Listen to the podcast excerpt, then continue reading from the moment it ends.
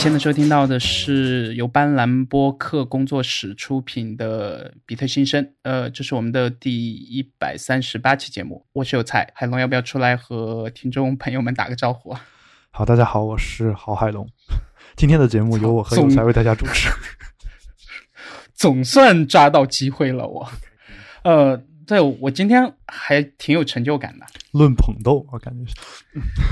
呃，对我今天换了一个灯。什么灯？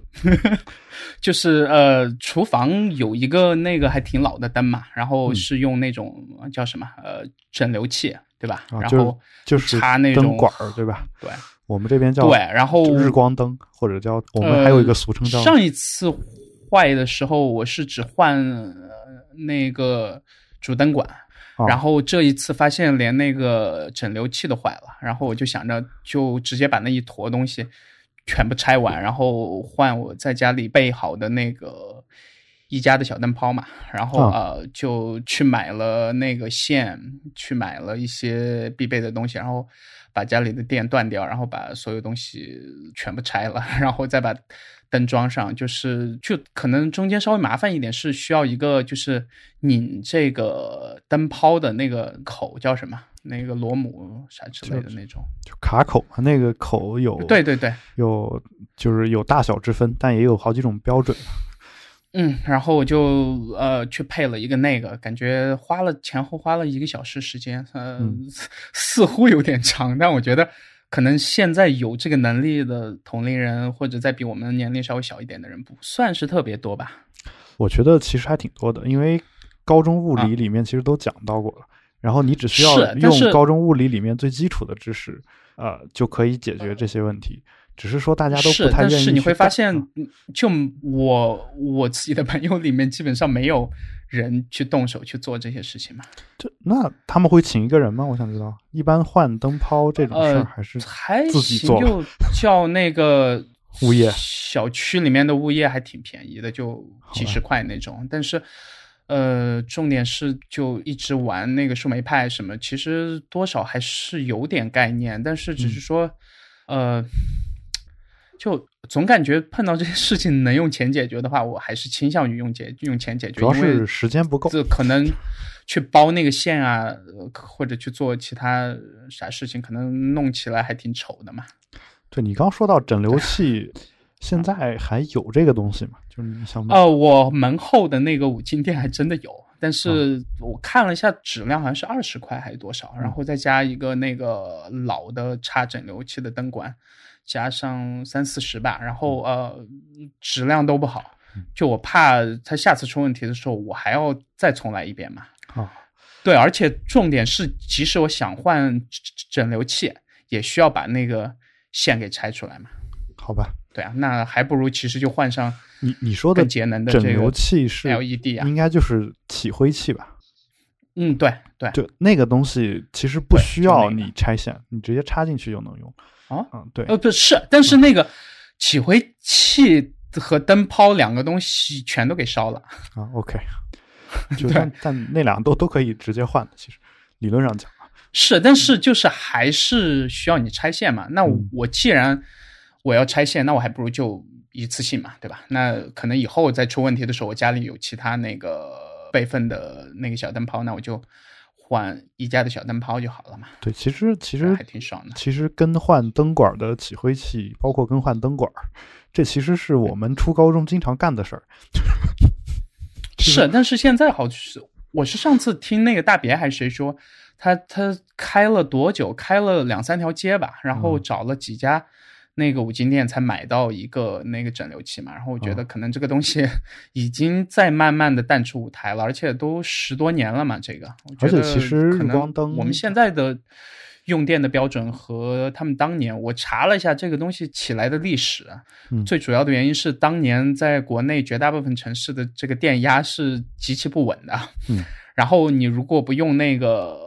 呃，东西的话，你家里面的这个灯管就常常会烧嘛。呃，那我觉得至少目前电网，我查了一下，在那个维基百科上说已经改造过好几轮了，大概是四轮还是五轮了。那我觉得至少目前，再加上家里用的这些插板什么的，都是我能买到的最好的。那就是有嗯，这个防雷啊，然后防电泳啊这些东西嘛，我觉得应该还是挺安全的。对，嗯，就好吧。其实起灰器和整流器是两个不同的东西 啊？是吗？嗯，这是我一直以为是这个，这个南方和北方的叫法可能不太一样而已啊。就一般我们要换的那个叫起灰器，但是。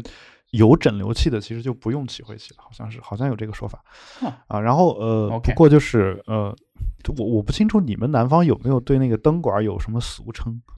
嗯，没有什么俗称吧。我们这边有一个荧光棒、荧光灯什么之类的。就日光灯是一个荧光灯和日光灯是一个比较通用的说法嘛。但其实，嗯，我们这边有一个现在听上去特别科幻的一个说法，就是叫电棒。啊，电棒，我我有听到过这个说法，但是你知道，就这种东西，呃，用时间长了，它两头会发黑嘛？对，是的，嗯，对，然后其实都很多年没有，呃，而且见过这种东西了。这个东西其实它的那个刷新率很低，就是其实它对，而且就是你开起来。开起来要隔个几分钟，可能才会达到它最亮的那个程度嘛。所以，我我我一直觉得缺点挺多的。一直觉得我们为什么中国的高中生就一般上了高中以后就很少见不近视的人，就是我觉得有 很大对很大的一个原因就是大家晚自习的时候用的都是这个日光灯在学习。OK，嗯，对这个我觉得可能包括现在很多那个。呃，小区和楼道里面的那种纯声控的灯嘛，嗯，也还是挺老的那种，呃，叫什么白炽灯？白炽啊，没有，现在基本都没有了。就是就还是因为白炽灯现在现在比的不白炽灯现在比那个节能灯还贵啊，就是 是，但是它那个亮度高嘛？呃，没有，没有，白炽灯亮度不高，好像是有这么一就同样的同样的瓦数是节能灯亮度比白炽灯要高。而且亮高出好多个倍吧，就是我我们之前家里动不动就一百瓦的灯泡，现在你的节能灯有个十瓦左右就算很很亮的了，对吧？嗯，我我这个书桌面前用的这个台灯大概是六十瓦，六十瓦，就你用的是白炽灯吗？我想知道。呃，就是宜家的那个嘛。啊，就它它是灯管管形状的还是灯泡形状？灯泡，灯泡。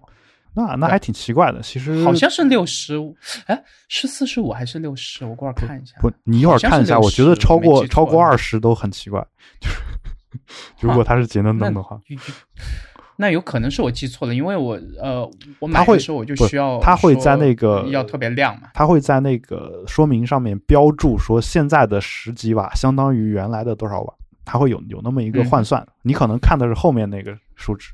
这我倒没有特别注意，但是很高兴的是，最近那个呃，宜家里面开始卖这个呃，类似于这个飞利浦的这个 Hue 这种智能家居的灯了嘛。然后我我中国这边还暂时没有上市，但是我看那个欧洲和北美那边已经有一些店先上了嘛。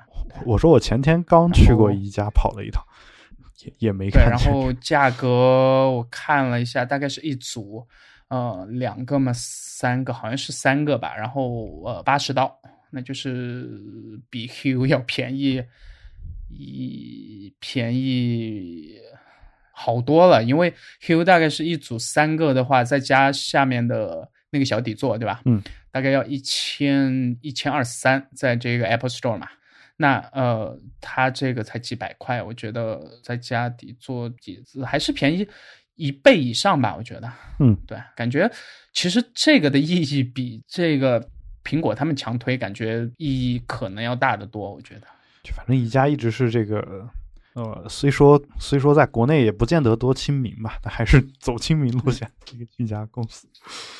对，就我觉得还是挺亲民的。他之前我记得有一次去逛的时候，看到他那个无线充电的，呃。那个小底座嘛，然后是一两年前了都，然后他说可以和市面上绝大部分主流旗舰手机通用，然后我把 iPhone 放上去，发现还行，就是是可以用的。呃，至于它是怎么用的，我不清楚啊，就是可能是电磁充电或者其他什么原理了，但还挺便宜的，才一百多，对，才一百多块，然后呃，就充电的速度会特别特别慢，大概。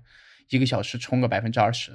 那其实如果你比如说你在单位放放一块儿，上班的时候搁在上面，其实也也也倒无所谓，拿的时候随手就能拿。有有一个问题是，万一出了，万一是因为它这个充电出了问题，你说你找苹果还是找一家？就是苹果那边肯定是苹果呢，能检测出来 是你是因为用了这个充电出的问题。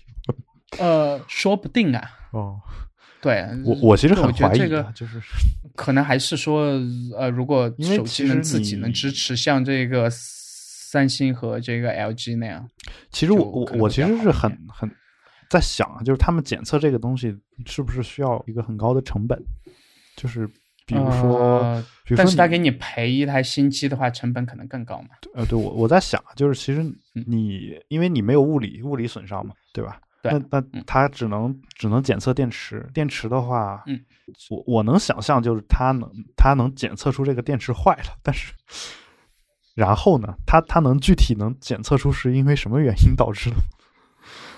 我觉得很难，我就我就不得而知了。但是据称，今年的 iPhone 应该会支持吧？因为就因为我觉得看三星都已经支持了，其实从 S 几，从 S 五还是 S 六，嗯，就已经好几代了嘛，对啊。然后其实。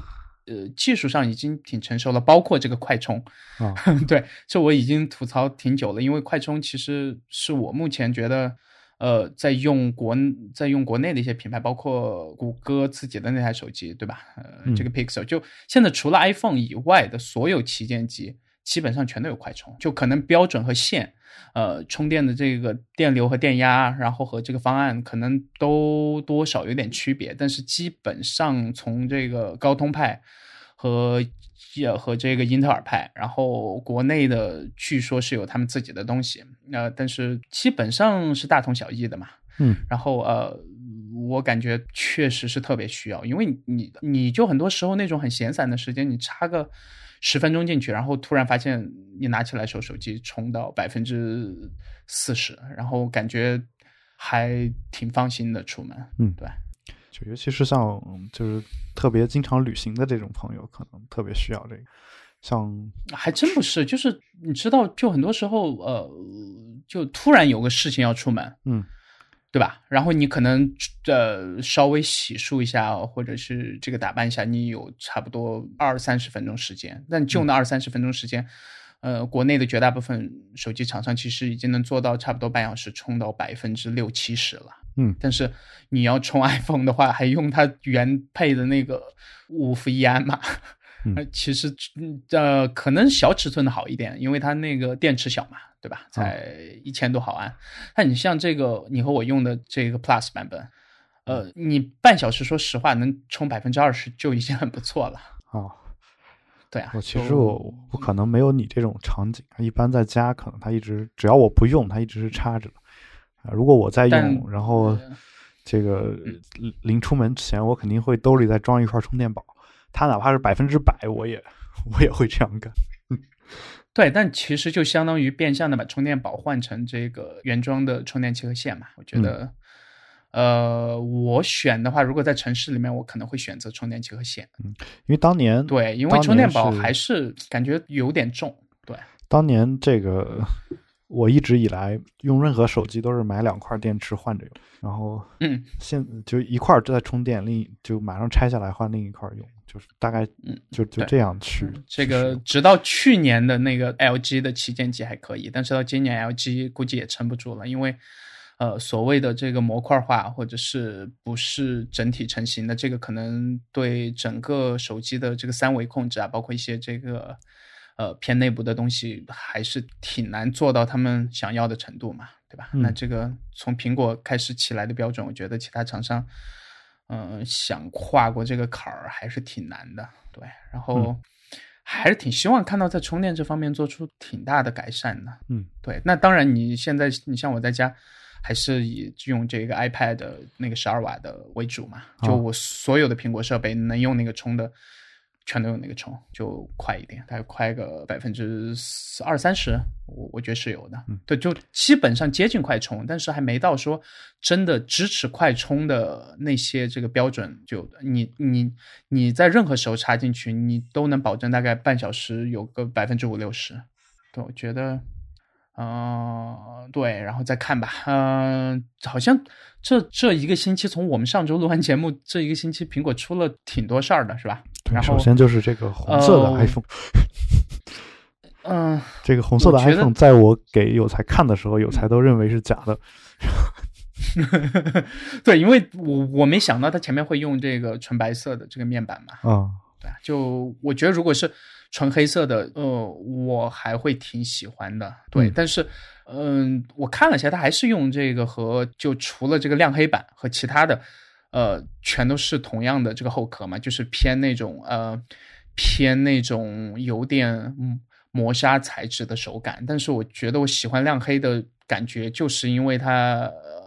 它很光滑，然后很这个，就你摸起来的时候，你的不太容易滑掉。它是漆面的那种光滑，就不是那种对玻璃的那种。是，就呃，都有点接近于玻璃的质感了，但是还是这个纯金属嘛。就我的意思就是，这个应该，是拿在手上苹果的黑科技，还是有点粘的感觉。其实它不会掉。对对对，然后这个红色的，我觉得呃，看背后其实还挺漂亮的。嗯，对，但是突然配上前面，我觉得还挺突兀的嘛。我上网上搜了一下红色贝壳，有，嗯，就不是官方出的，有有特别套上之后特别像它新出的手机。是，但是呃，就是有后盖和没有后盖的那个手感。你和我应该还挺清楚的，就差别还挺大的，对吧？就就哪怕你用官方的皮套，嗯，对。不过现在就是差别也挺大的，不同的手机厂商出的东西不一样嘛。就其实有一些后盖如果特别高的话，你如果想从侧面往出滑那个应用程序，一打打开应用程序那个列表或者切换应用程序的话，就比较嗯比较痛苦。反正 有有一些就比较容易，但其实因为这个 Home 键它改成虚拟的以后。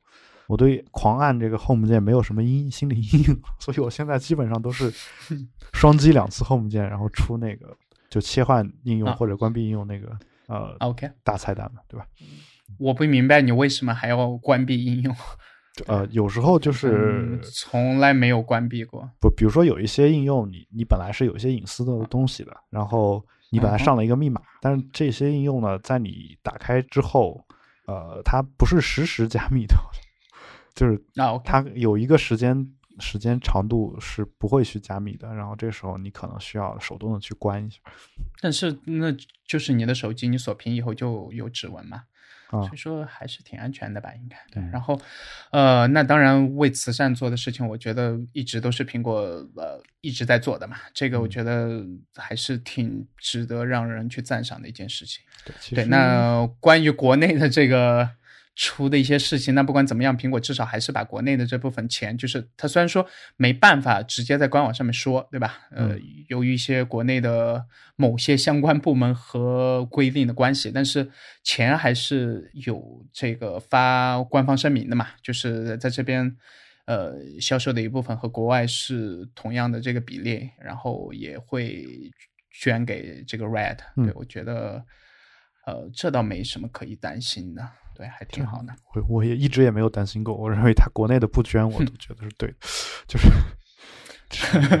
这呃，我我我是是这么看的。就是我们仅从道理上来讲，如果就是国内的他不捐的话，我没有任何的意见。嗯哼，嗯，好，因为他也没有说还出了个便宜版的，相当于把 iPad Air Two 的那个。CPU 换了一下，嗯，其他暂时没看到什么太多。然后比 iPad Air 呃第二代降了两百块，对，就在这个税后，在国内的价格了至少。然后在国外可能呃还要再便宜一点了。然后呃，我觉得就是像那个 Twitter 上很多人叫它一样嘛，就是呃叫 ePad，就是专门给这个 education 的嘛。嗯，我觉得确实是一个定位特别准的东西，但只是说。嗯啊，我有点失望，就是嗯，既没有看到这次 iOS 十点三最新的版本对 iPad 做出太多的这个特殊的对待，对吧？也没有说看到有 iPad Pro 的全新的东西出来，呃，包括传闻的那个十点五寸的无边框设计的那款，那可能还没有准备好，但是确实也挺乏善可陈的，就是。没办法开发布会嘛。但是，呃，那既然推出来才两千多块钱，我觉得如果你现在让我推荐的话，嗯，呃，你如果不想用这个 Pencil，对吧？嗯，呃，然后它更新的这个处理器，我觉得也其实和目前 iPad Pro 上用的 A9X 差别并不会太大了。然后其实还挺好的。然后。我推荐的话，我可能不会推荐任何人买这个 iPad Pro，因为你要用键盘，你用这个其他的第三方的，或者用这个蓝牙，对吧？其实也还挺好的。但嗯，它官方那个官方那个呃叫什么 Smart Keyboard 是触感挺好的，但是九点七那个尺寸本来就是特别小嘛，特别窄，然后嗯。也没办法在这上面用。我觉得你要是既不想用笔，然后又想有一台 iPad 用来看看剧啊，然后偶尔呃看个 PDF、看个漫画啥的，我觉得是我的话，我可能就推荐去买这个。就基本上百分之九十以上的人应该是没有任何理由去买那个 iPad Pro。对，嗯，其实有又有多少人有理由去买你刚才说的这一个？我觉得就。你在家，呃，你像我前段时间把我那个十二点九寸的那台 iPad 给卖出手了嘛？嗯，对。然后我现在手里其实是没有 iPad 的。然后我有的时候躺在床上的时候，我是需要有一台 iPad 的。然后，呃，看 PDF 啊或者干嘛，其实是中间是有这个设备的一个很精准的定位的。你会躺在床上看 PDF？对，我常常会，我常常会就，OK。我晚上时候，包括你知道，我很喜欢一个这个 app 嘛，叫这个 Issue，呃，然后他们上面会有全世界各地的这个呃指印版的杂志，然后他们用他们自己的这个扫描技术，然后去扫描到在 iPad 屏幕上看，基本上比看纸质还清楚的。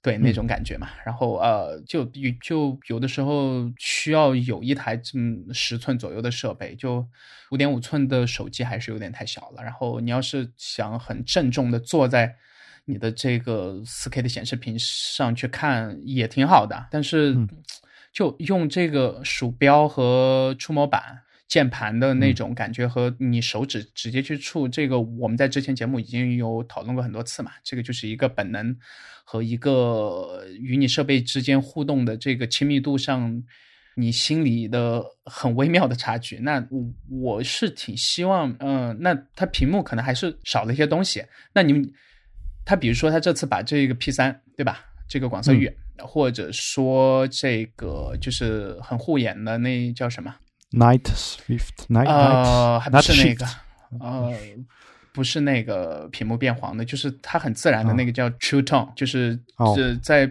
现今的苹果所有的产品线上，只有九点七寸的这个 iPad Pro 上面才有这个技术嘛。嗯，我是用过的，就是我是把那台从朋友家拿回来用了一个星期，后我这台十二点九寸的，呃，比较了一下，就它那台你。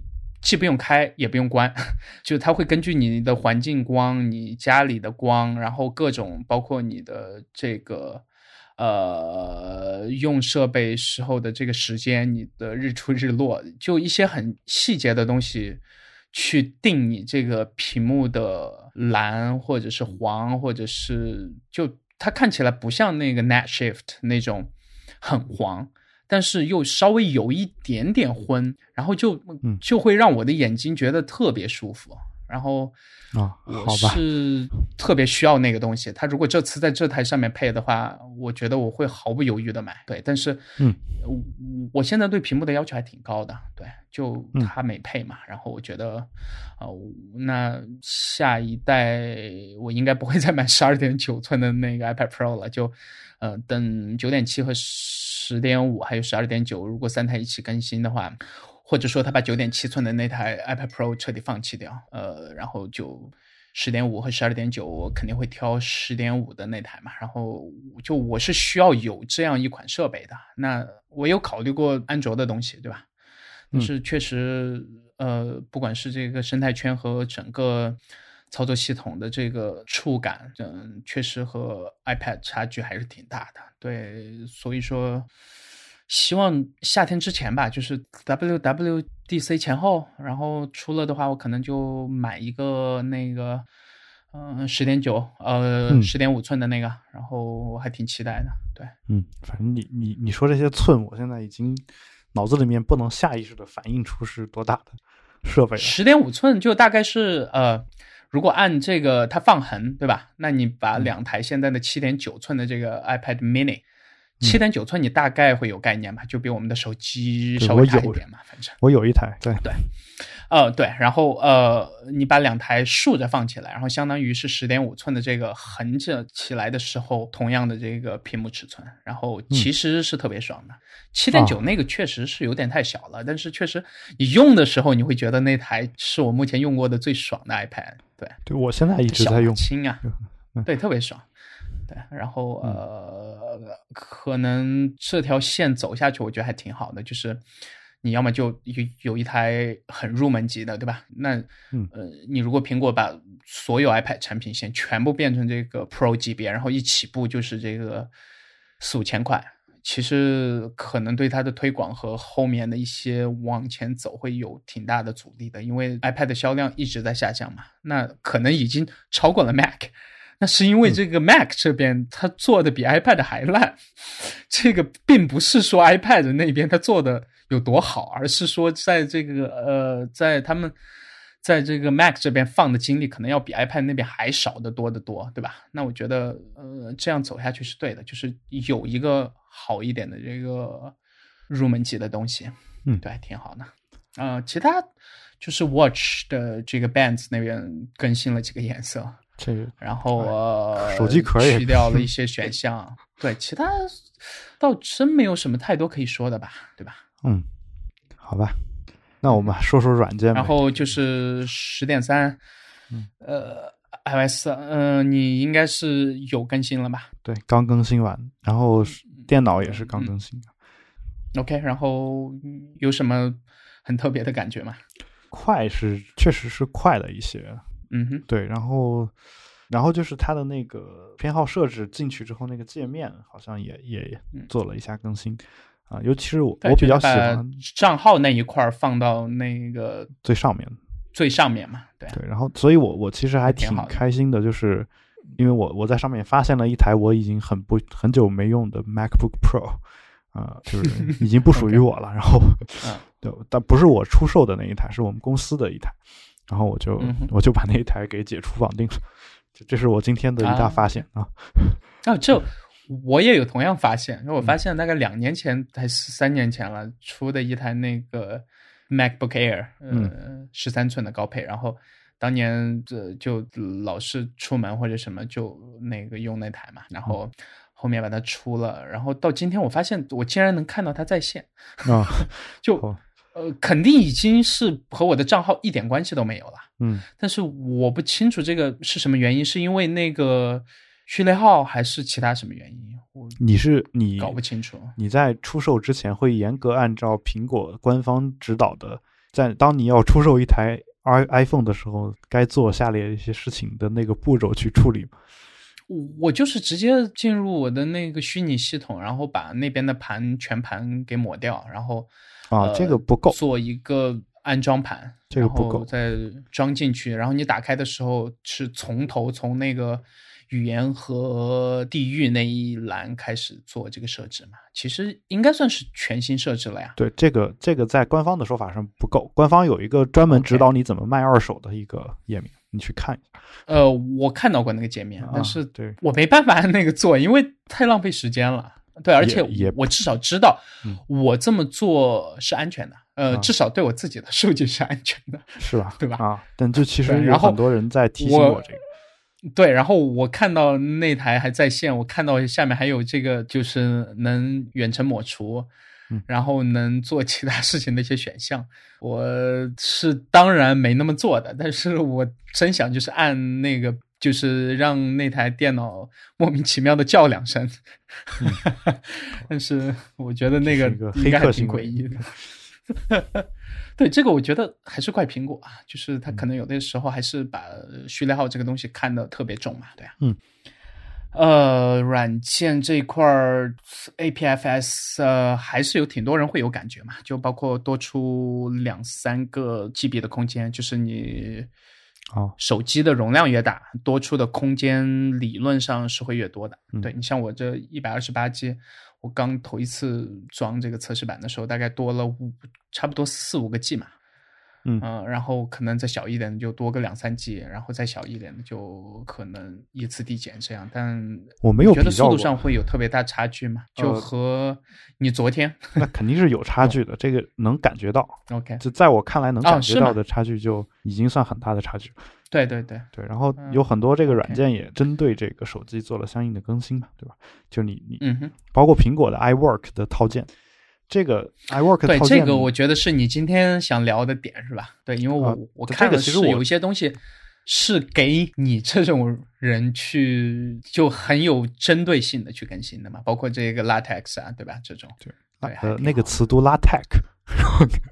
哦，OK，啊，反正就嗯，其实是其实对我来说，LaTeX 这个东西，我其实也没有那么强烈的需求，实实话说。啊，但其实呃，我知道这个人人和人之间它是有这个，就不同的人使用软件，它是有分层的，就是专业度上面是有分层的。啊，你有一些不是那么专业的事儿，你也没有必要用那么专业的软件去用。啊，当然我说的这个 LaTeX 主要其实指的还是 Mac 这边的一个更新，因为 Mac 今天也是更新了十点十二点四，对吧？是这个这个版本。然后呃，Pages 这个软件当中，它支持了支持 LaTeX 和 MathML。就这两个东西都可以直接在 Pages 里面插入公式，但其实，在之前在 Pages 里面也是可以插入公式的，但是你需要买一个价值人民价值美元九十刀多刀的一个 第三方的商业软件，OK，叫好像叫 MathType，这个软件到现在对那个一直是最流行的之一嘛，那当然也有呃还有一个叫。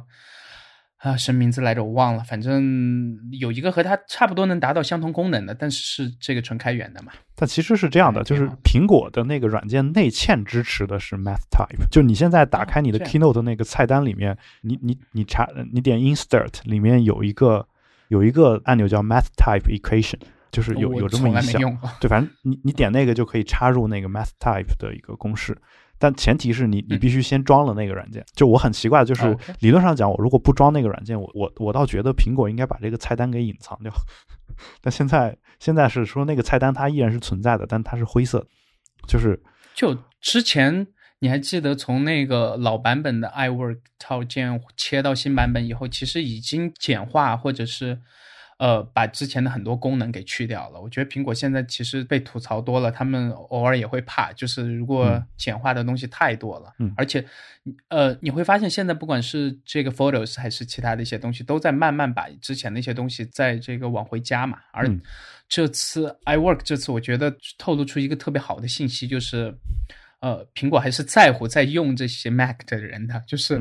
至少他团队作为一个有几万员工的人的团队，至少在总部那些人还是不光是去做那些偏实验性的东西，就去搞搞这个无人车啊，去搞搞呃这个 VR 或者 AR 那一块的东西。就前段时间那个 Bloomberg 透出来的这个消息嘛，就说他们有上千人的团队正在做这个。和虚拟现实相关的项目，然后可能会用在 iPhone 的相机，可能会用在全新的设备。但是，我觉得至少先把现有的平台和现有的软件上面的东西，让人能发挥出来他们应该有的功能，对吧？对。然后当我当然我之前有一段时间，我觉得是迷失的。我我我说一下，就是我对 iWork 系列的一个看法吧。就其实，嗯哼，呃，其实大家对于 Numbers 和 Pages 这两个软件其实关心的人没那么多，因为一般用这两个软件的人，他都还是会用 Word 和 Excel。就是一般大家比较关心的是 Keynote 这个软件，因为这个软件是苹果远远的把微软甩在后面的一个软件。尽管它功能功能依然没有 PowerPoint 的强大，就是它的你你单论这个功能的数量以及一些东西的便捷性来说，它可能没有那个强大，但它做出来的东西确实要质量要比。PowerPoint 要好，所以在上一次简化的时候呢，确实它失去了很多功能。但是上一次失去的那些功能都可以用现有的功能模拟出来，就是呃，比如说它可能上失去的一些功能是现在的几个动作的一个集合，那我现在完全可以把这几个动作再重新用一下，也是可以用的。所以其实我觉得上一次简化倒是对我造成没有造成太大的影响。这一次这个 Pages 的这个更新，包括 Numbers 和 Keynote 的更新呢，呃，其实加的这些内容更多的其实也是在，在我看来也是在便捷性方面添加的一个内容。除了这个 Pages 的加的这个公式的这个功能以外，就其实是方程的功能。因为这个 LaTeX 这个东西呢，之前你你在 Pages 里面你也得用那个 MathType 去插入嘛。现在的话，你直接用这个 LaTeX 的那个就是方程去写就可以了。但是就是其实也没有那么多人需要用到 LaTeX 这个功能。就其实像像我之前有没有至少有这个选项总是好。就我我我没说完嘛。就其实像我之前自己写论文的时候，我我们要求是你你不能用别的东西，你只能用 LaTeX 去写。就就我们就不用连 Word 都不用，就就你必须按照那个 LaTeX 的模板去写。那那我们就直接用那个去写，当然那个也有可视即可得、可见即可、所见即所得的这种的软件，比如 Leaks 啊，虽然也是被吐槽很多的一个软件啊，但是其实你如果文章不是很长的话，用它来说也也是不错的。但这一次的这个 Pages 加了这个呃公式的话，我觉得对于那些原本就用 Pages 或者是 Word 去写写论文的人来说，可能是一个非常有。有帮助的一个东西，因为我我见到过很多人，他们虽然也要用统计的数据，也要写一些公式和方程，但他们其实是不用 LaTeX，他们的导师也不会要求他们使用 LaTeX，因为他们的导师自己也不用 LaTeX，对吧？有有这样的一些一些人。我觉得这次我注意到有一个很细节的点，就是它的增强了对副文本格式这一块的。这个支持嘛，那当然之前的支持其实也还不错了，但这次可能有针对性的加了一些东西。我觉得都到这时候了，不如 就把那个 Markdown 也加进去好了。啊，我觉得就是两个不同的东西。至少给一个选项，就在我我不觉得，呃，我不觉得输出或者在编辑的时候，我觉得这是两完全不同的东西。但但我我不觉得这是一类软件，就是你加加进去之后会会让人产生困扰。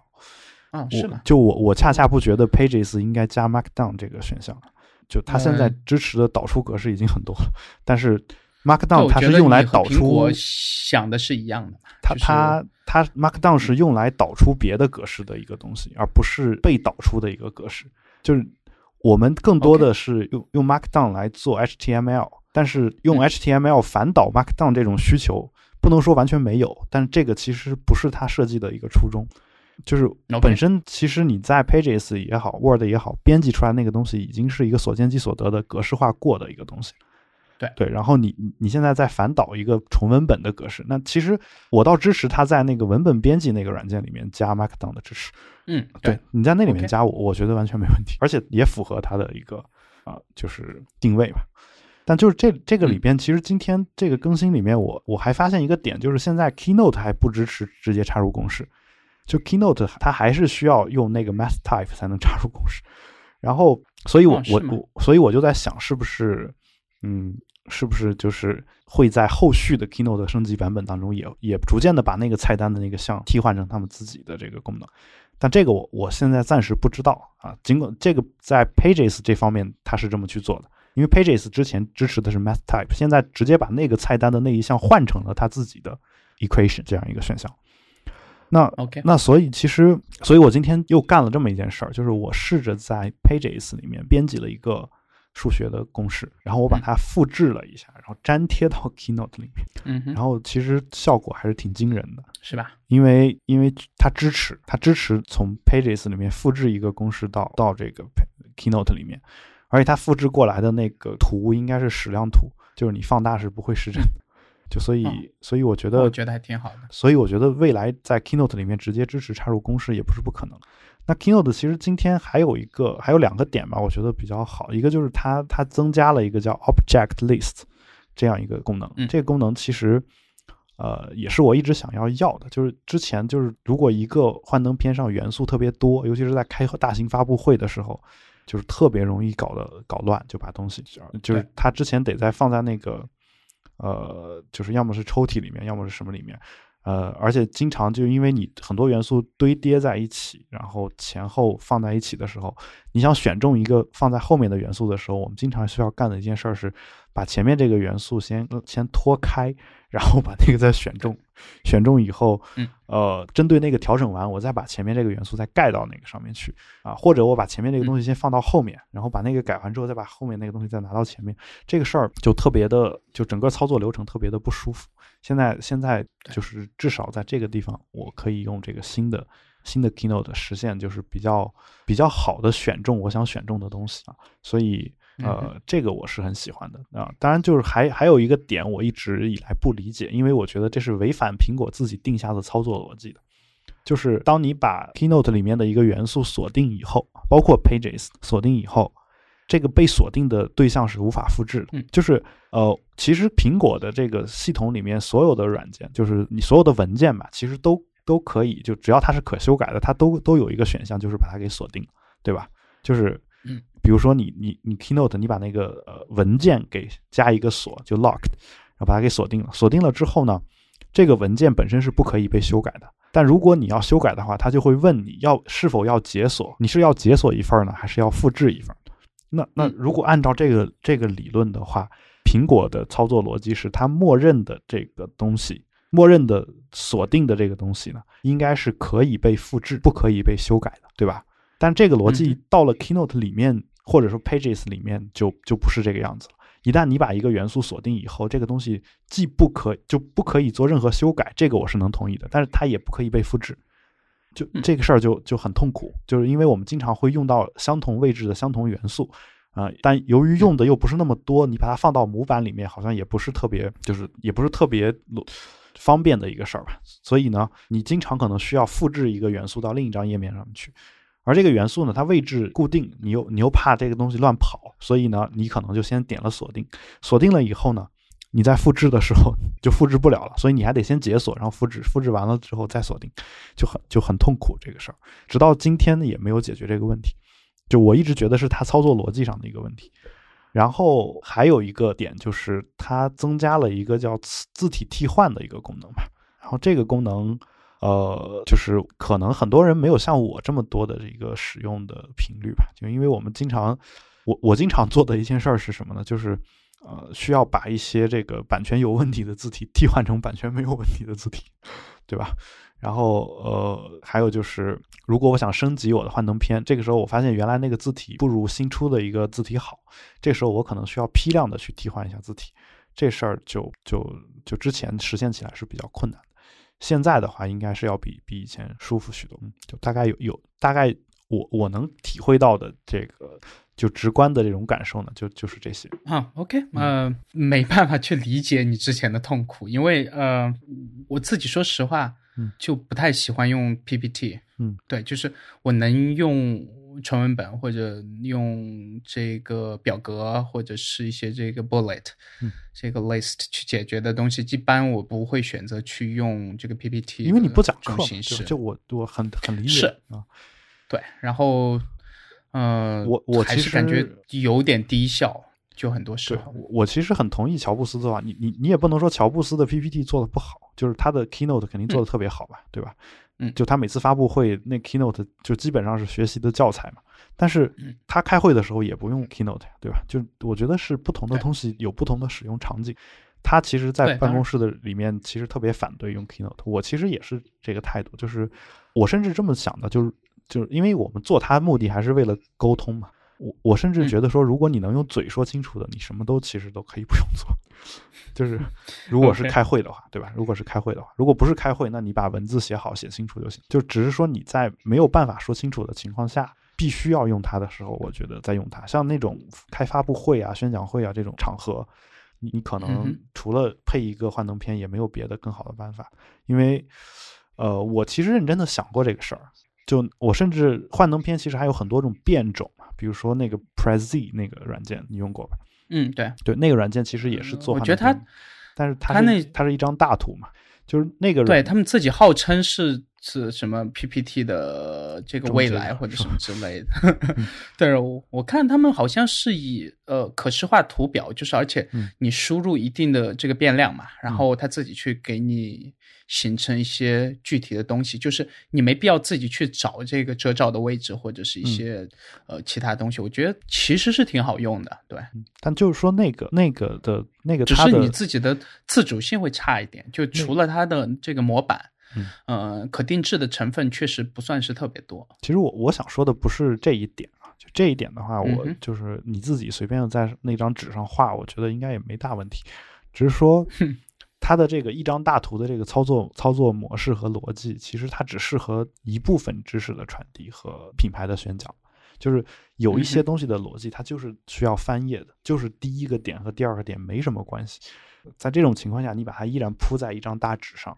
啊，我觉得就本身是本身逻辑上是不对啊。就我我不是说这个他那种方式不好，只是说他那种方式只能只能用来解决一部分需求啊，而不应该嗯，而不是能够替代现有的 PPT 也好，Power 呃就 Keynote 也好，它替代不了现在的这个软件，它可以作为现在这个软件的补充。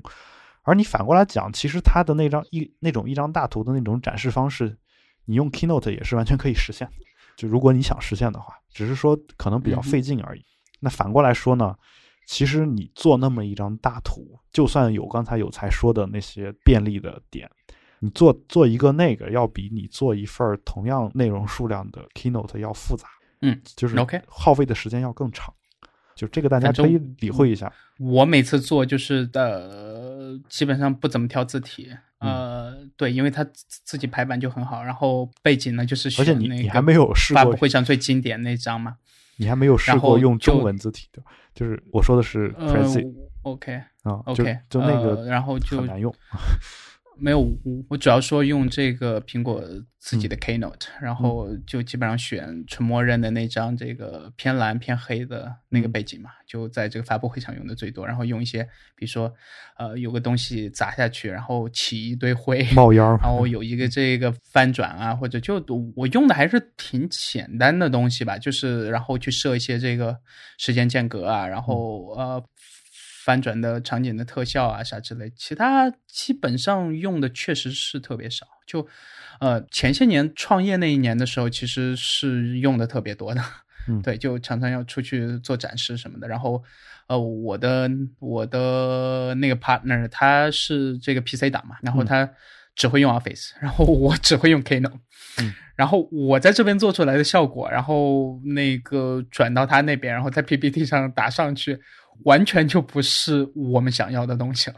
对啊，就是对。然后到后面只能说尝试，就是出门的时候带 USB 可能就不够，然后呃需要那个真的把这个 Mac 给背身上，然后还要带这个 HDMI 或者是这个 DVI 的线去插那个呃那个 projector 嘛，然后。呃，时间长了倒还适应了，只是说我会发现，确实同样的东西做出来，在这个 Mac 上会用这个 Keynote 做出来的，就是要比这个 PowerPoint 要好看的多。对，呃，是这样的，就是理论上讲啊，我我们不用你说的那个轰然坠下这种效果，或者火焰这种效果的话。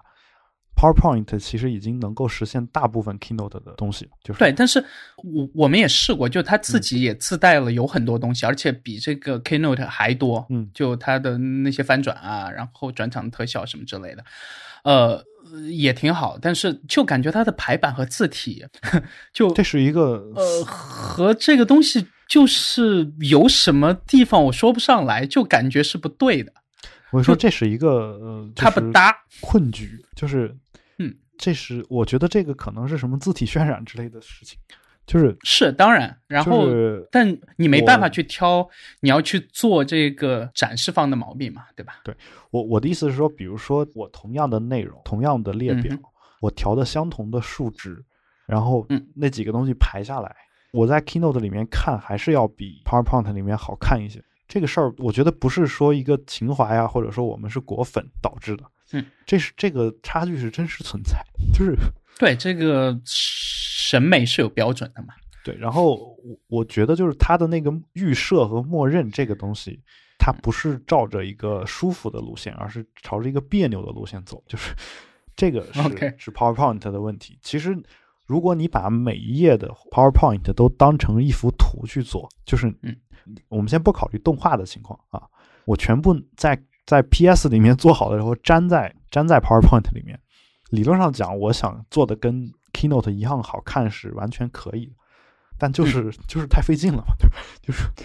就是对，就基本上这个样。对你，你像我现在用 PC 的话，哪怕用 Win 十，嗯，呃，偶尔也在上面做一些其他事情，就是除了玩游戏之外的事情嘛。呃，也会用这个 Chrome 嘛，然后看一些前端的东西。就我不喜欢前端，但是 很偶尔去看一些最新的他们用的这个黑魔法嘛。对，因为前端的人互相之间全都是很不服。对，因为大概起一个论战，所有人所有人用的技术都觉得自己是这个行业里面最新、最最最好看的，或者呃，或者是他们实际意义上觉得能在这个加载速度或者其他方面能达到一些他们最想要的效果吧。但是基本上在 PC 上，我第一件事情就是先把那个 Mac Type 这个软件装了，嗯，呃。否则的话，即使在这个 Chrome 里面，嗯，呃，不管字体放大放小，所有的字还全都是虚的。然后再看回这个 Mac 上，就完全不是同一个东西。然后装了那个，我觉得就还挺好的。但是是吗？我也是有一些对，然后有一些东西呢，它呃，虽然说这个是系统全局的，嗯，但是由于 Windows 的这个纯开放的这个特性，然后导致一些东西确实，呃，它不适配。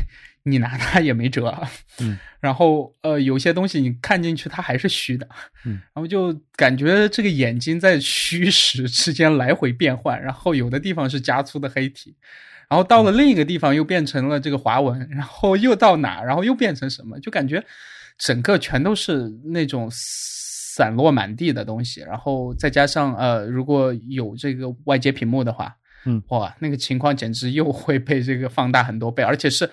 在用这个 Mac 的时候，是你外接屏幕越清晰，嗯，呃，你使用的快感其实是会成几何倍数增加的嘛。你前前提是你能把什么这个窗口管理啊，对吧？呃，包括一些这个常用的快捷键能解决。然后呃，但是在这个 Windows 下真不是，就是你的屏幕越大，你如果没有把字体渲染、排版的这个优化和一些基本的。一个操作系统层面应该他自己去解决的东西，用第三方的软件去解决的话，其实还是挺累的。用起来就那可能玩游戏就不会特别在乎了，就只需要它的这个驱动和配置嘛，对吧？就只需要它平台的基本的技术层面的东西。但是这些抛开技术层面的东西，这些细节或者说真的会影响到我每天把它用来当主力电脑的这些。和我眼睛和我这这个基本的管感官有关的东西，其实我觉得 Windows 还是没有特别在乎。那可能最近它不是要放出那个叫什么 Creators，呃，是叫什么创作者更新是吧？然后应该是一个就是专门以这个修复 bug 和呃呃尝试去修改一些这些细节上面常年被人诟病的东西嘛。呃，我看了一些评测。就提前有这个媒体拿到评测嘛，说，呃，有一些语言下面已经有一些解决方案了，就是他们呃从系统层面尝试去解决，但是中文这一块暂时没看到评测，然后英文那一块也还是那个乱糟糟的，对，所以说可能还是得等吧，我觉得还是得等，对，但嗯，至少能用来这个吸屁股，我觉得就还挺好的。好吧 OK，呃，那今天正进入我们的正式的主题了。还有正式的主题？对，呃，就是苹果收购了这个 Workflow 嗯团队。呃，如果不知道这个 App 是干嘛的朋友呢，可以建议去这个下下来用一下。就是一款，呃，它现在已经彻底改为这个免费了嘛，然后。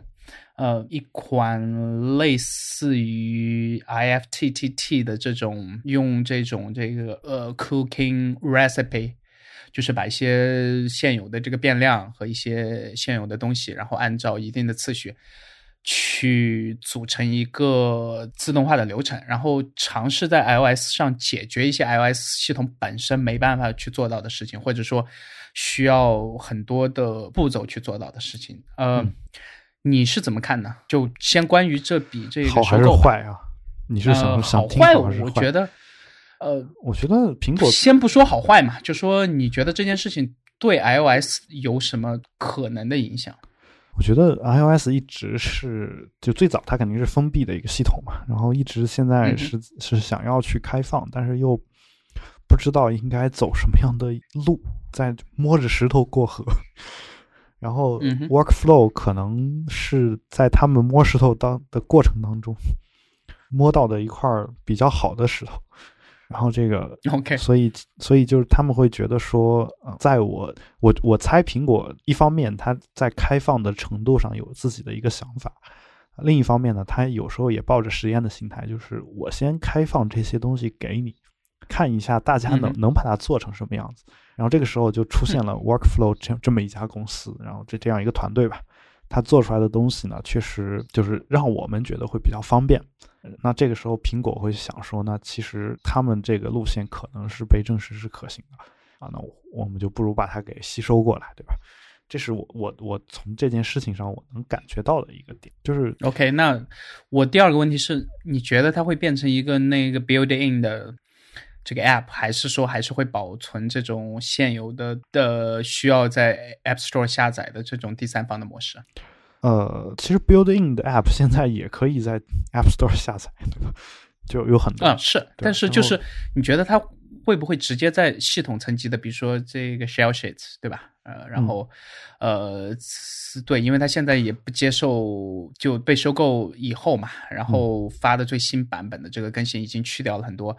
呃，可能会对第三方厂商的这个一些一些相关的东西形成侵权的东西，然后已经把他们彻底去掉了，然后也不能像之前他作为一个纯第三方的这小团队的时候去提交自己的一些这个 recipe 嘛。那呃，把这一块去掉以后，那其实现在目前就是说，只能苹果允许的，你才会在里面看得到，然后又变成一个类似于。一个纯封闭的状态了，然后呃，我觉得在这种情况下，所谓的这个 build in 和呃 third party 的区别，可能就不算是特别大了。对，我觉得对，因为我想用第三方的最主要的原因就是苹果，你之前你不让我去做嘛，对吧？那这次连这个 Chrome 想调出这个 Chrome 来做一些事情，可能都已经被苹果那边给彻底砍掉了嘛。然后，嗯嗯。但我我我倒是觉得说，还是悄悄的收购比较好。我觉得你你这个刚才这个问题的点，就是重点，可能还不是你刚才说的这件事儿。OK，就是苹果在收购 Workflow 之前，它没有在 iOS 这一端没有一个像是 Workflow 这样的东西的一个东西。对，那是因为他一直觉得他不需要嘛。对，那我我现在的问题就在于说，这个东西如果被收购了，或者甚至变成内建的应用，嗯，就它已经被收购了嘛。如果它变成内建的应用，它是又会是一个什么样的存在的？就是其实这个软件对它有点是这个时候，我觉得嗯，有点像 Automator，就是是就这个东西其实是我今天想聊的最主要的点嘛。那。呃，之前也就是我们所说的，在这个呃 Mac 上的所谓的 Automator 之父啦，对吧？然后呃，在苹果在职二十年后，大概前段时间就去年年底还是年中，然后从苹果彻底这个出来了嘛，叫呃叫呃 Sales Horing，还是就他的那个名字还挺难念的嘛，那。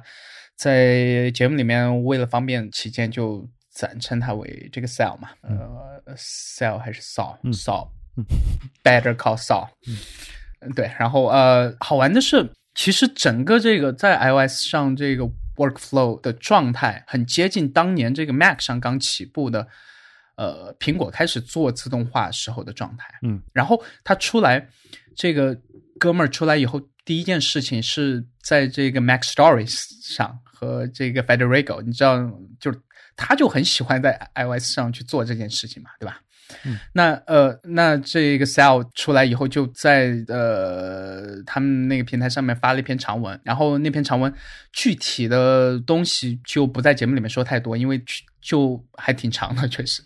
呃，我可能我放在节目的这个 show notes 里，然后有兴趣的可以去看一下原文了。然后，呃，重点就是他觉得从他的角度出发，呃，他觉得在苹果的这个呃 shell sheets 里面去做一些和自动化相关的事情，不是 iOS 上应该有的自动化的状态，或者说这不是他觉得苹果能做到的最好的这个方式。这个我是一直是同意的，对，因为。用过那个 Shell Sheets 的人，你就会知道，你装的 App 越多，然后呃，如果很多 App 是包括我们常用的这个社交网络，对吧？然后包括一些和这个 Documents 相关的应用，然后呃，包括 IM，包括图片类的，然后其实你的这个整个的 Shell Sheets 的列表会变得非常。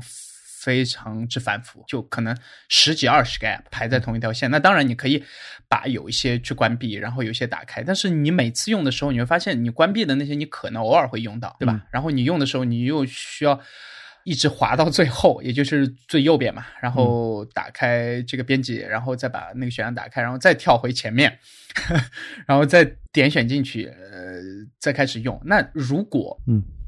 Workflow 在 i iOS 上不是一个以跳转的方式，就是呃点一键，你提前先把你自己想要做的事情按这个规则全都去这个列好嘛，然后呃点一键，然后再呼出这个 Workflow 的某一个界面，然后去你就看着那个过程在从第一步到最后一步那样慢慢走，嗯，其实整个过程你觉得算是一个很流畅的过程吗？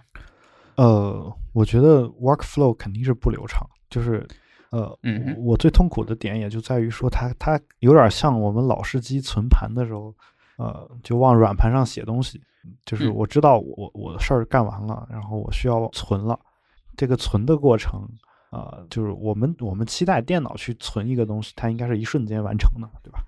但其实它还需要一段的时间。但我用 workflow 其实就是这种感觉，就是 OK。那就是说，我们再跳回这个，那既然讲到它的话，我觉得可能还是要跳回二十年前的这个这个 Mac 上的，呃，最开始的自动化进化的过程。这个我相信，呃，我们之前和这个大别做的那期节目嘛，对吧？嗯。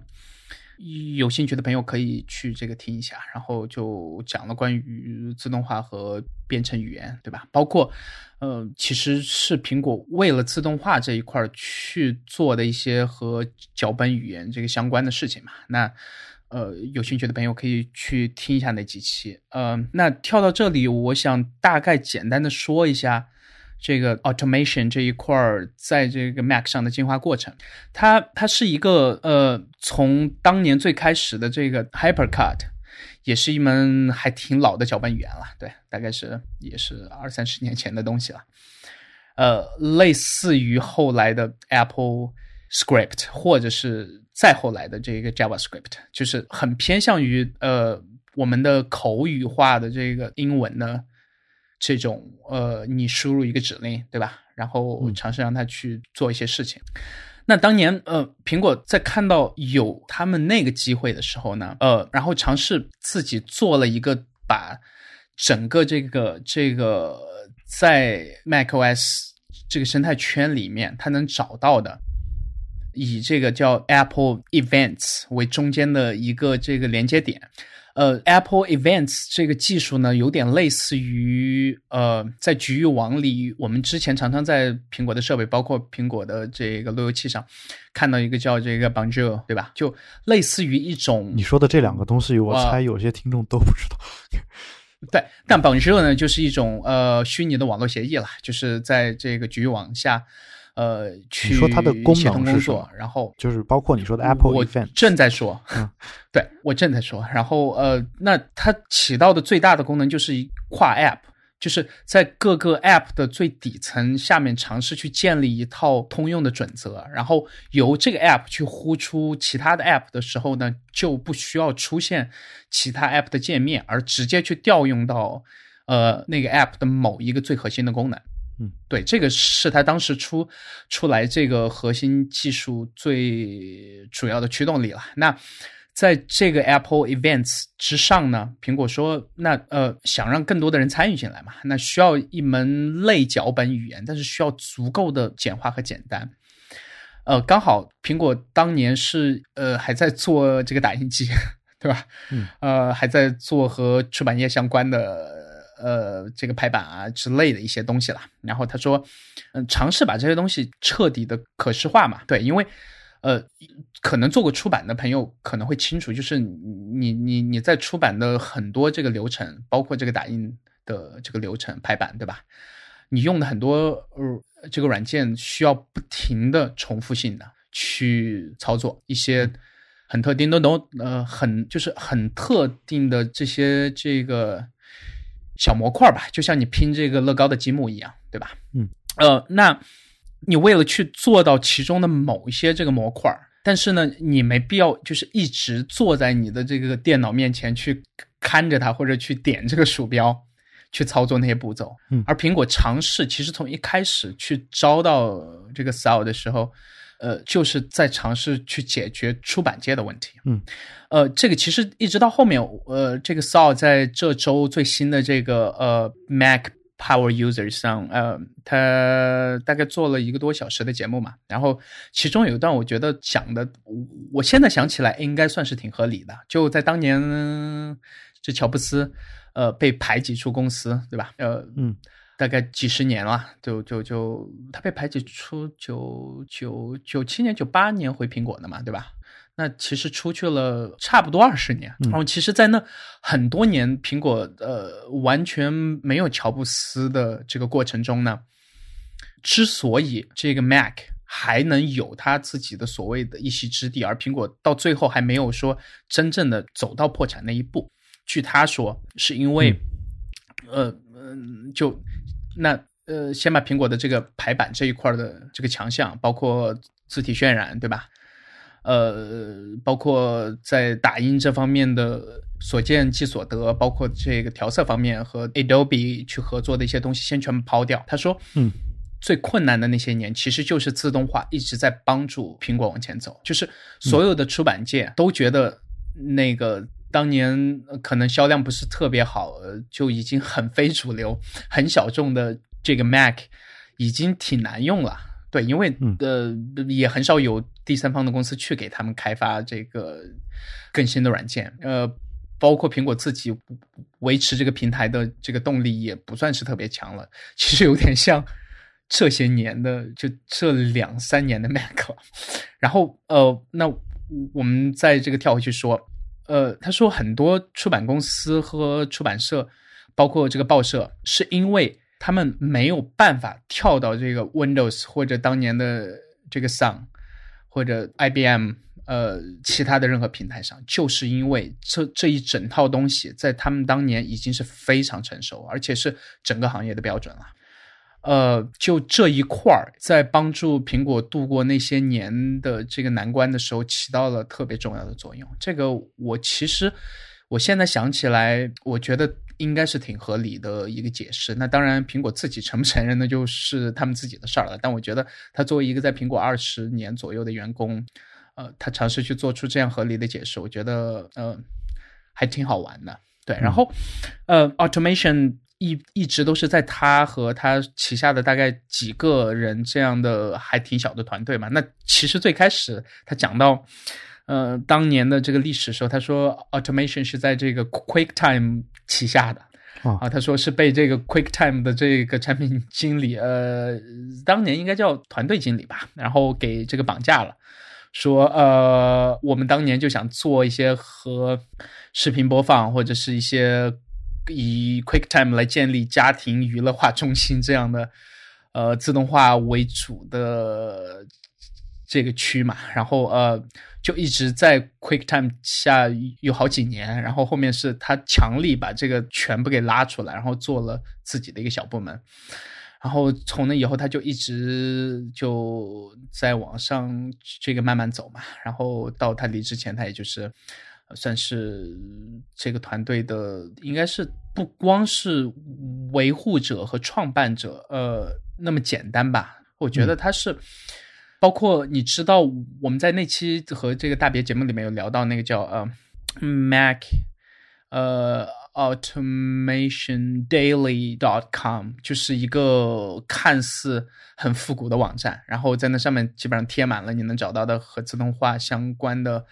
很多的这个可能官网上都不太常见的知识点嘛，然后呃，现在其实也有很多这种网站，对。但是我想说的是，其实那个网站就是这个叫这个 a d 就他他做的网站，嗯，对，因为在他开始做这个网站时候的主因是因为苹果呃他们自己这个内部的出了一些问题，然后就是不太注重这一块了。然后呢，呃，他觉得就需要有一个给这一小部分人很专业的人的这个需求，需要有一个很好的展示的窗口。然后他就自己在工作之余开始，呃，去做这个网站嘛。然后一直做了十多年了这个网站，嗯，然后苹果那边也不太管，说你只要别在上面这个。贴小广告啊啥之类的就行，然后呃十多年之后，这网站到现在还是他自己一个人在这个运营嘛。我觉得呃，其实看回那一段，再看回苹果现在从一个只有几千人的公司到一个庞然大物，全球呃最富有的科技公司之一了，嗯，竟然要到收购一个 iOS 第三方几个人的这个做自动化的小团队，我觉得。我其实是不太能理解的，就是他们是不缺这方面的人才的，也不缺这方面的这个积累，这这我一直挺难理解的。其实，不，我我我就一个问题啊，这个难道不是很多很多人诟病我们国内公司的一个点吗？就是说，呃，很多时候其实完全可以去收购一个小团队解决的事情。非要自己去研发啊，最后研发出来的东西没有竞争过小团队。然后我想说的是，苹果它不需要去做任何研发，嗯，就是整个这个 automation 这一块是苹果一家公司在推着，其他所有在用这个东西的人在往前走，嗯，就包括后面的 IFTTT，包括呃。包括这个在树莓派上那些东西，其实都是有从这个 automation 这一块有借鉴很多东西的。这个我嗯确实挺难理解的。说实话，就你觉得从这个 Mac 上感觉是 迁移到 iOS 上，对苹果还是太难了吗？但全都是他们自己的语言和平台。但是已经有一个团队，而且这团队就三个人，三个人还是四个人吧。然后我干嘛不把这三个人拉过来，直接给我们干呢这事儿？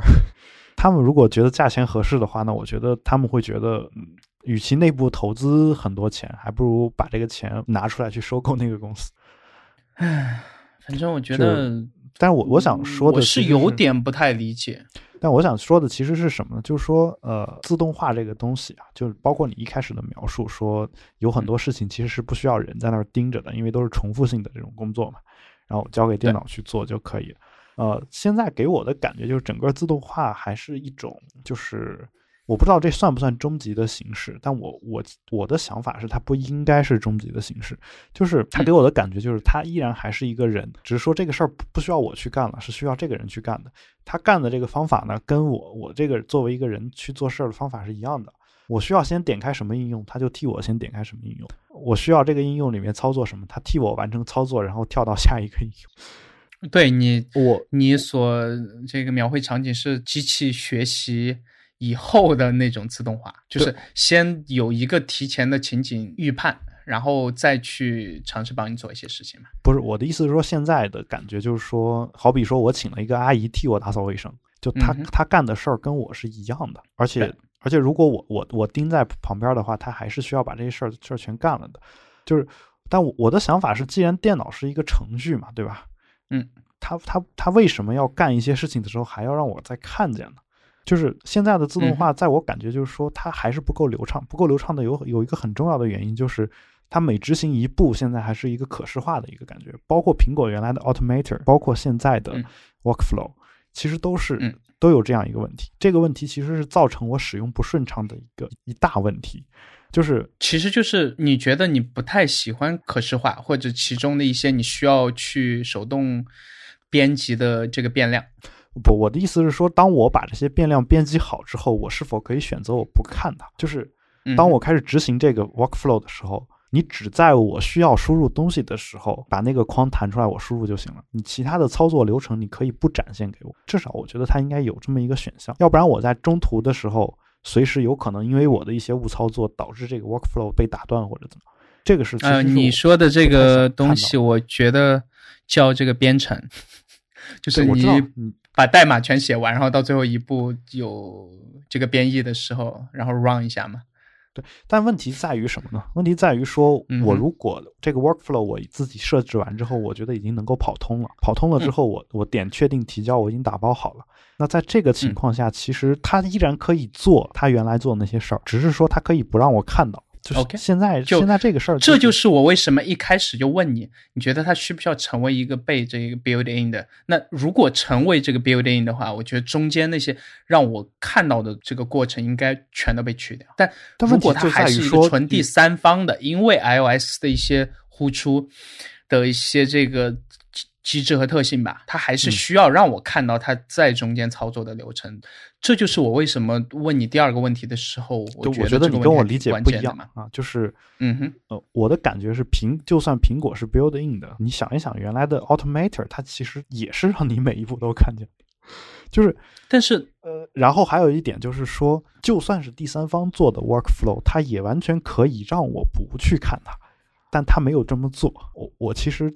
我其实就是这个这个逻辑我理解不了，是说大家都觉得这是有必要的吗？还是说还是说别的什么原因？就是我我不清楚。呃，因为他完全可以给我设一个。我觉得我的理解是这样。呃嗯，在相对开放的，至少到目前啊，呃，相对开放的桌面环境下，呃嗯，Automator 也好，或者其他第三方的，包括我们在和大别那期节目里面有聊到过的嘛，这个呃 Hazel 呃，包括这个 Keyboard。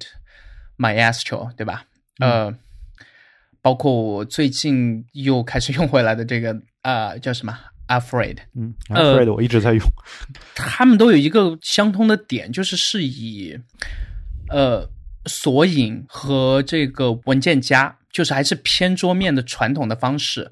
来做一些这个底层的呃相互调用和互出的东西嘛，但是放到 iOS 这边，因为 iOS 是实际上的所有的 App 之间都是一个纯割裂的状态，嗯，然后也不存在所谓的这个文件夹。那你如果你非要说你在用这个 Dropbox，你在用这个 iCloud，呃，这个 Storage 这类东西，你也把它算作一个变相的文件夹的话。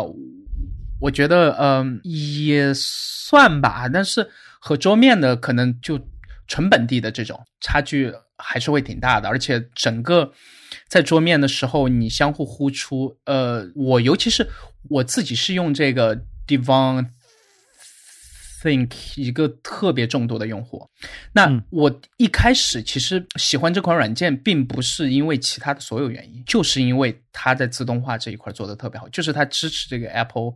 Script 和嗯呃和这个 Automator 就在这两块相互调出。你比如说有一个很特定的呃这个事例，我是一直用它做。就我有的时候会有一些这个论文，我有这个把它存为纯文本的，就把一些这个 PDF 的东西存为纯文本的需求嘛。那我需要做什么呢？我可能需要呃。需要把这一页给截屏截下来，或者把这个 PDF 这一页给这个抠出来，呃，然后要缩到一定的尺寸，呃，因为 OCR 这一块是你的这个文件和页面尺寸越大，它扫描的速度和精度其实是相对会比较差一点的，就是你的这个清晰度，呃，在不降低太多的前提下嘛。然后我需要做的是我在。呃，用这个 Apple Script 和这个 Automator，呃，写了一个挺短的脚本，大概只花了几十分钟就写完了。就是我从这边去截一个屏，然后拖到一个特定的文件夹里，然后在那个文件夹里面的所有东西都会自动上传到呃我的这个 Devon Think 里面，然后在那里面它自动又会调用 OCR 的东西，就是它这个 Pro 版本嘛，就自带至少在支持这个英文这一块了。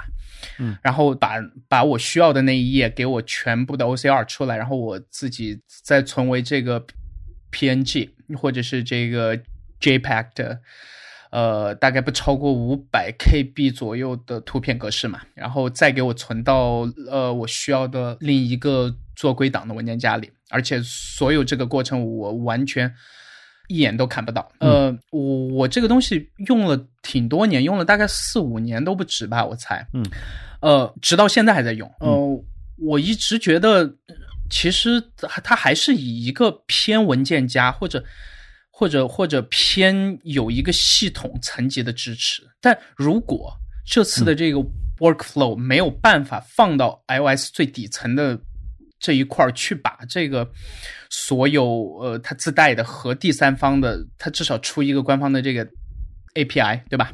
或者说其他什么东西，让让其他第三方的这个 App 开发者去支持也好，或者呃做其他事情也好，它如果不出这个相关的 API，而还是像现在这样一个呃只是第三方的 App，然后你根据一些这个东西去做一些事情的话，我觉得。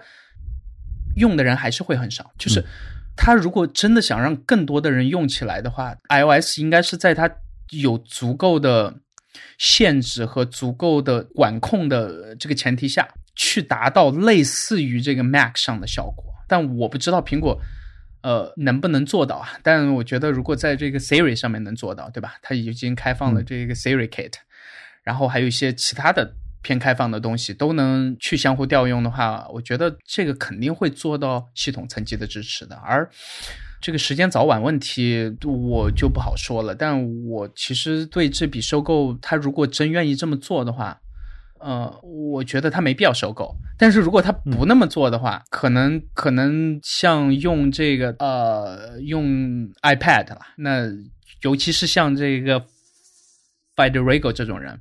就他真的会尝试在上面做一些，iOS 就是明显就不想让你做，或者说根本就不在乎你们这群用户的一些很莫名其妙的事情，但其实对他又还挺重要的事情，而且他都能尝试找到第三方的 App 去想各种办法去跳开这些限制，那我觉得是件好事。但是用一个操作系统的我的这个过程一直是。觉得你不要让我去想这个过程，嗯，就是你不要让我去想该怎么用这个软件，而是呃，在我点几下的情况下去尝试做到我想要的这个最好的效果。这个是我觉得操作系统应该给人就是一种纯无痛或者感知不到操作系统的存在嘛。那 iOS 至少在一到六的时代一直都是以这个触摸为主，对吧？你点开。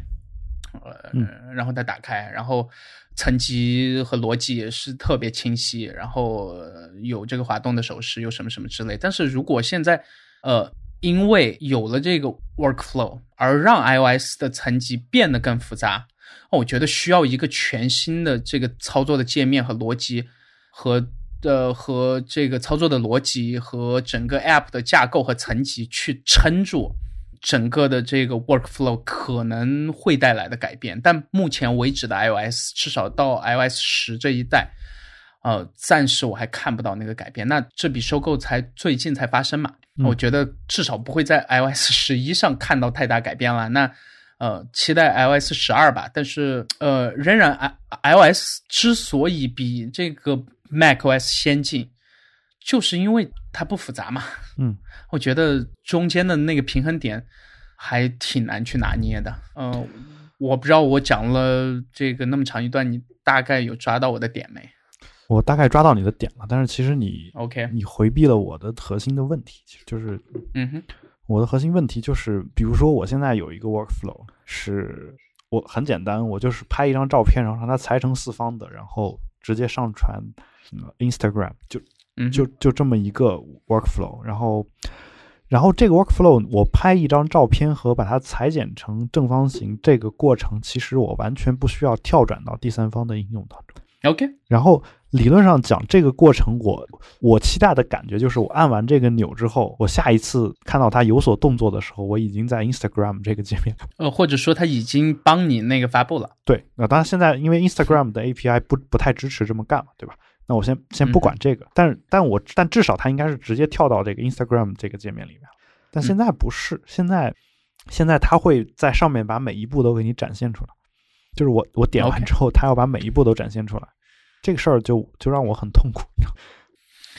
OK，反正我当我看他在里面转的时候，嗯，对我我我的感觉就是每一步都有可能出问题。但其实你执行一个应用程序，它也也是它在背后其实也可能是那么转的。但是你如果看不见这些的话，其实你反而会放心一些。OK，呃，对我前面想到你说的这个可视化的问题。嗯，呃，其实现在的智能家居还是挺初期的智能家居嘛，嗯，也没有引入太多和自动化相关的东西，呃，有一些，但是还是相对会比较少。你比如说，呃，现在国外有一些这个做这一块的这个厂商，对吧？那可能你打开你车库门的时候，呃，你相应的你房间的灯也会打开，或者是呃，你家里的空调的温度会调整到一定的。这个温度，那这算是初期的自动化嘛？那呃嗯，电脑到目前个人电脑四十年，呃，智能手机如果把 iPhone 之前的都抛掉嘛，就从 iPhone 开始算，呃，到今年十周年，对吧？嗯，其实都不算老。嗯，对吧？你你说一个四十年的这个 PC 和和和一个十十年左右的这个 smartphone，你觉得算是很大年纪吗？就我觉得还好，可能在未来很多年还是会有这些平台的一个呃呃，在使用场景和产品形态上面的一些相应的这个变化吧。但我觉得我自己还挺期待的，我觉得至少呃。还应该有个几十年的命可以续，然后我还是挺期待在这几十年内，如果像 Amazon 的这个 Echo 和 Google Home 这种东西，对吧？就真的能做到像你像你所说的那种，我不想看到你所说的任何东西，我可能只需要去用嘴给你发一条指令，然后我接下来我从头走到尾。的所有事情全都已经帮我用自动化的这一个完整的这个 if this 呃 then that 的这一套流程全部解决了。就我觉得到最后一步是还是会呃有点类似于一个历史的回归吧，就是呃可能从可视化到非可视化，然后再从非可视化跳回可视化，然后。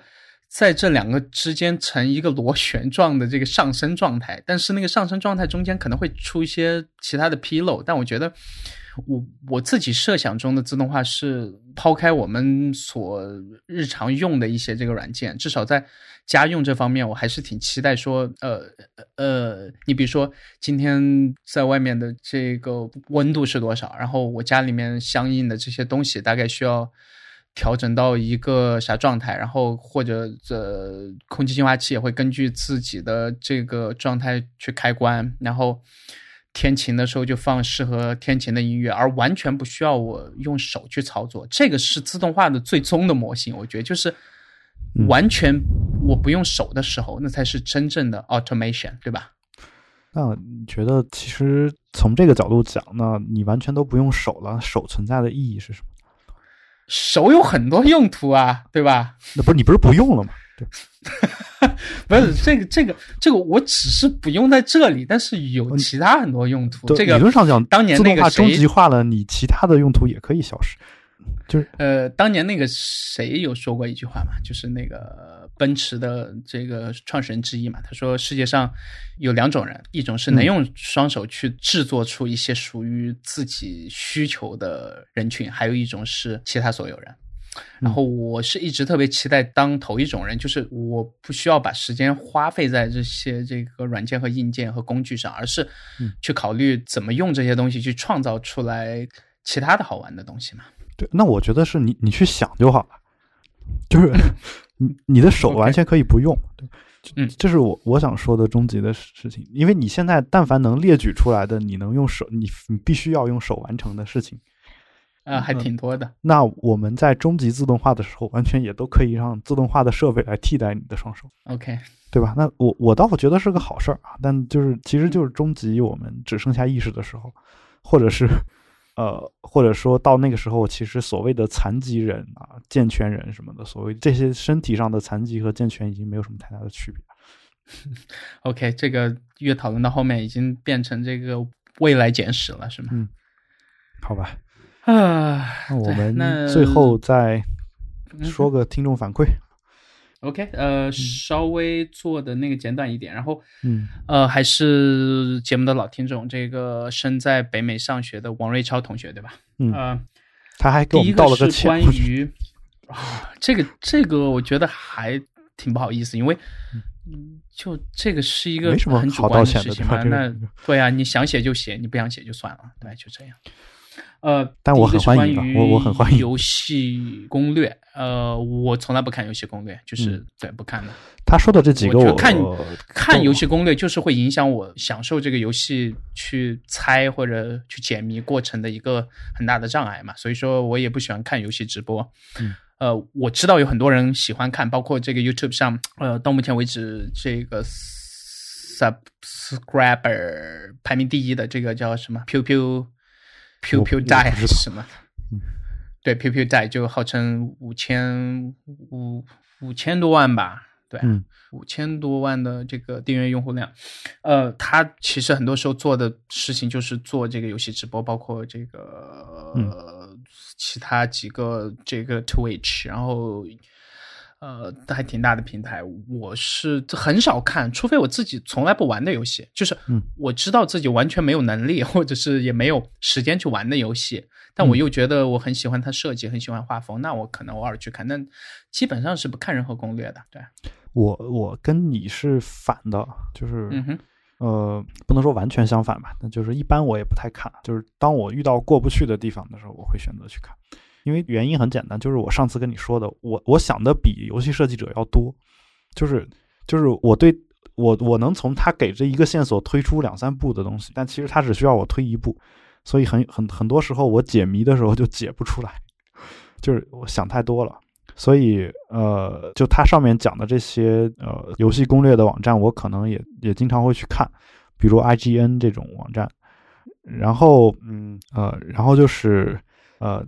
其实有一些游戏它是有情节的，而且这个情节非常的引人入胜。我有时候会会当做看电影一样去看一个游戏直播啊，但是我也不会像很多人就看个《守望先锋》的游戏直播，看怎么去怎么虐别人，是吧？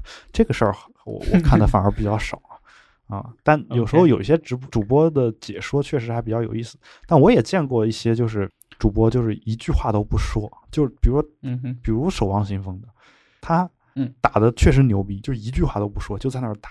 那个我发现观众也挺多的。我觉得你要让我看，很多时候我我还挺喜欢他们去爆粗口的。